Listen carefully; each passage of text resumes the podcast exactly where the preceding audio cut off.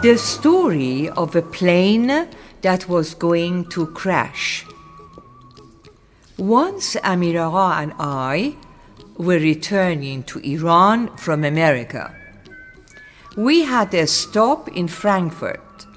Then, after two or three hours of delay, we got on the plane again. After one hour of flight, a noise was heard, and they informed the passengers that it was from one of the engines that wasn't working. Without attracting anybody's attention, I left my seat and went to the ladies' room to perform my ablution. There were many vacant seats at the back of the plane.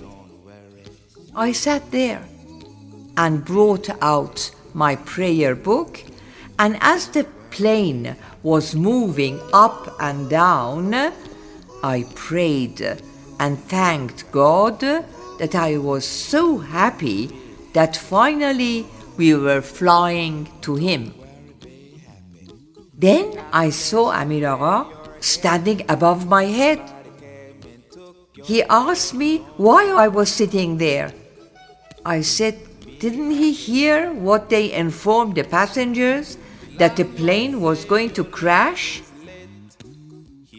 I added it was better we sat alone and did our prayers.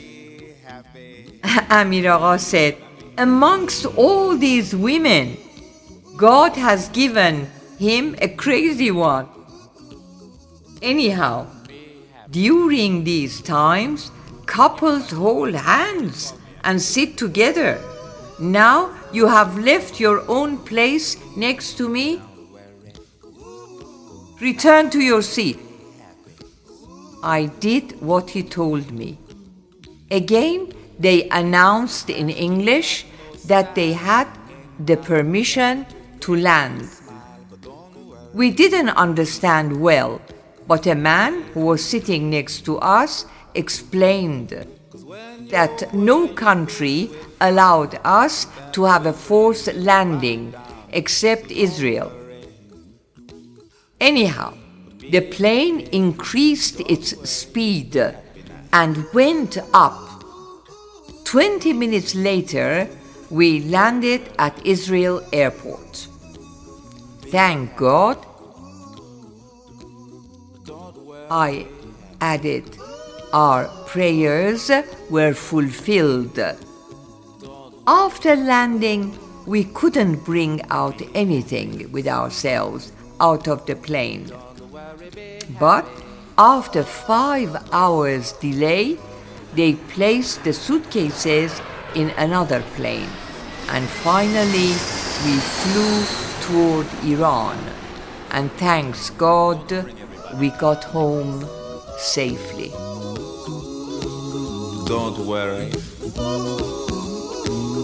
It will soon pass, whatever it is. Don't worry, be happy.